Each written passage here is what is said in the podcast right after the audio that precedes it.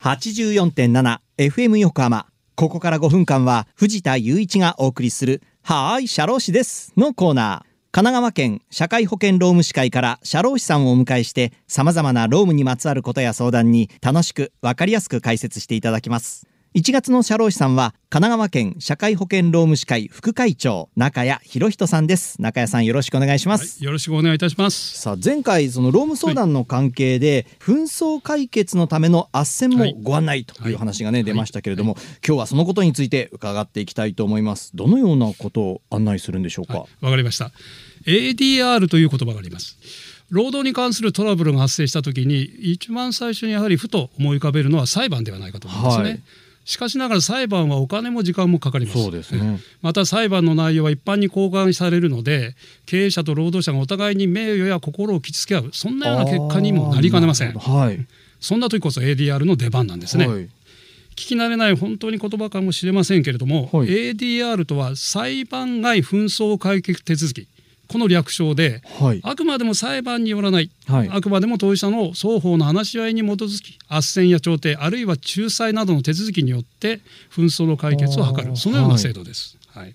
神奈川会はこの ADR 機関として法務省認定の民間 ADR 裁判外紛争解決機関である社労士会労働紛争解決センター神奈川これを併設しております。そうなんです、はい。そういうこう機関があるっていうことなんですね。はい。でこの紛争解決センター神奈川これどのような活動をされてるんでしょうか、はい、社労士会労働紛争解決センター神奈川通称解決センター神奈川ですね、はい。こちらは裁判外紛争解決手続きの利用の促進に関する法律、まあ、通称 ADR 法、はい。ちょっと難しい言葉ですけれども、はい。こちらに基づく法務大臣の認証と社労士法に基づく今度は厚生労働大臣、はい。こちらの指定を受けて個別労働関係紛争について労務管理の専門家である社労士2人、はい。2名が斡旋員とまずなります。はい。斡旋員となってトラブルの当事者の双方の言い分を聞くなどしながらその知見を生かし個別労働紛争関係を斡旋というこの手続きによって簡易迅速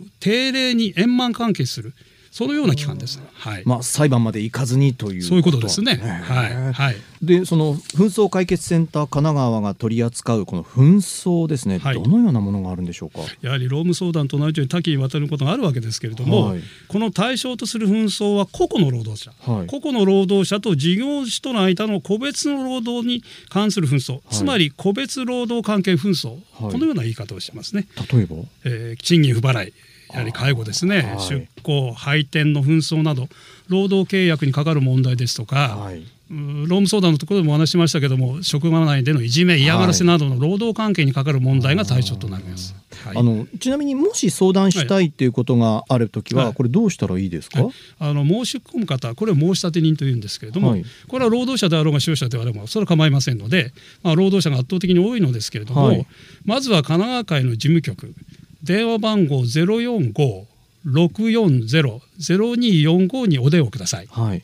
詳しくここでご説明をさせていただきます、はい。もちろん前回の労務相談にご相談された場合の斡旋に関してもその際にご説明しますしもしくは思い当たる社労士さんこちらの方がおられたらば、はい。その社労士さんにご相談いただければと思います。はい。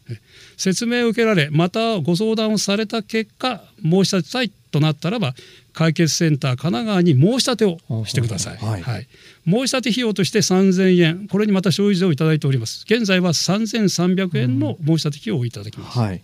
申し立て書の作成というものが必要になりますので、はい。この申し立て書の作成について不安がある場合には我々神奈川会は斡旋申請書作成支援等社労士このような形をご紹介させていただいて、はい。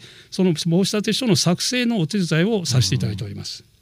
お手伝いの費用は無料です。はい申し立ては本人が直接行うことができますが専門家の力を借りるために特定社労士や弁護士に代理人として頼むこともできます。はい斡旋申請書作成支援等社労士斡旋代理受託者ともに経験値の豊富な特定社労士です。はいなお紛争の目的価格、えー例えば残業代が欲しいそのような場合があるわけですけども、はいこの金額が120万円を超える場合には特定社労士が単独で代理人になることはできません。はいこの場合には弁護士と共同して代理になることが必要でこれはご注意していただきたいと思います。また斡旋代理受託者このような方との間で社労士との間では費用等を相談して個別の委託契約を行っていただければと思います、はい。以上ですがとにかく裁判のようにどちらかが勝った負けたではなく双方が話し合いにより納得した上での解決が図られる。これが良いと思いますね、はい。あのなお申し上げるまでもないのですがこの話し合いこの話し合いというと対面でお互いが話し合うのかそのようにもしかしたらばあーお考えになる方もおられることがありませんけれども、双方の当事者が直接相対することはありません。ほうほうえー斡旋員がお互いを返しながらお話を持っていくという意見を述べ合うという意味での話し合いですのでうんこの点は念のため申し上げさせていただきます。はい、わかりました。ということで、リスナーの皆さんいかがだったでしょうか。はい、社労士です。では、皆さんからのメールもお待ちしています。社労士さんに聞いてみたいことや、このコーナーへの感想もお待ちしています。さて、そろそろお別れの時間です。ここまでのお相手は藤田雄一と、中谷博人でした。この後は再び、浅見ルナさんのサンデーグッドバイブスでお楽しみください。それでは、はい、社労士です。また来週の日曜日、午後2時30分にお会いしましょう。